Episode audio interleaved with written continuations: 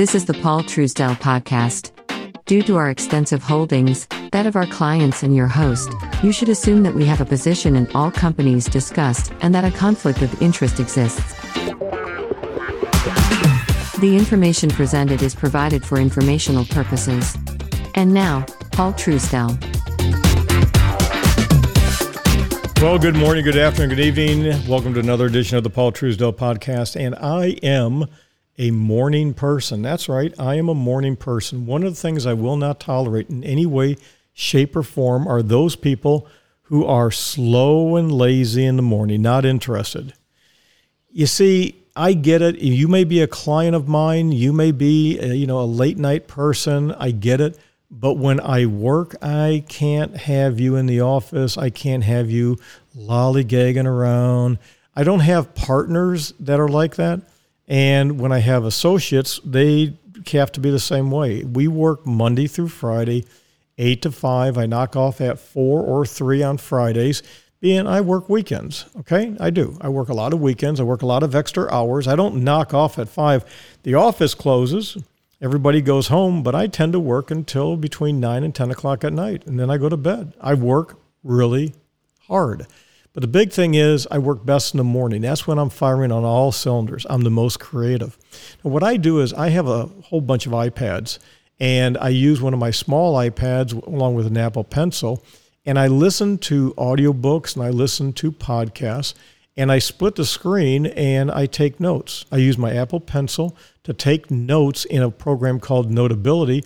And I'll listen and I pause and I get an idea and I make my notes. I write my notes. I don't type them, I write my notes and then I keep moving. So I'm doing my squats, I'm doing my push ups, I'm doing my Tai Chi, and, and I'm getting my steps in. Okay. I'm lifting weights so I'll get sometimes as much as a two hour workout, but I'm doing a whole bunch of different things. The most important thing is I'm at the golden hours. I am I'm moving it. So again, on a personal level, I will not change for anybody. It's not fair to you if you're like me, it's not fair to them. You have to ignore them if they're on a schedule that doesn't fit yours and they're biased about their schedule. Listen, people get into permanent ruts.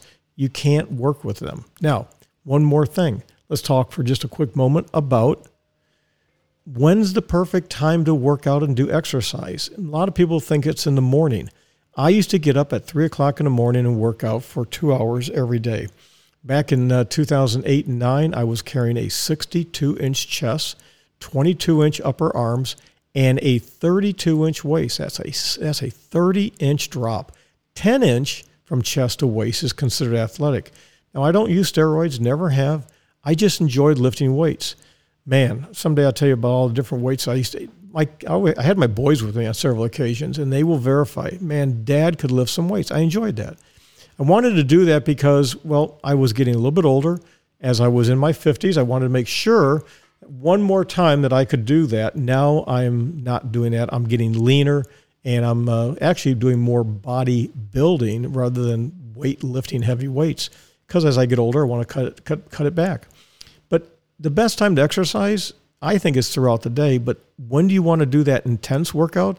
Whenever it's best for you. Now, listen, for me, I, I do push ups, I do squats, I do jumping jacks.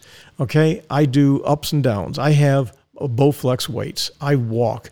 I am always moving. In the morning, I do a lot of stretching. I do a thing, um, my own version of Tai Chi. I stretch and I bend. It's a combination of meditation and everything else, but it works best for me. My point being is you want to have fluid movements, you want to stretch your body out throughout the day, but the key thing is if you're a morning person and you have people around you who are, oh, I just can't seem to get started, get rid of them because they're simply dragging you down. You got to get selfish if you want to get ahead. This has been the Paul Truesdell Podcast. The Paul Truesdell Podcast is sponsored by nobody. Why? Because paid advertising chokes and corrupts free speech.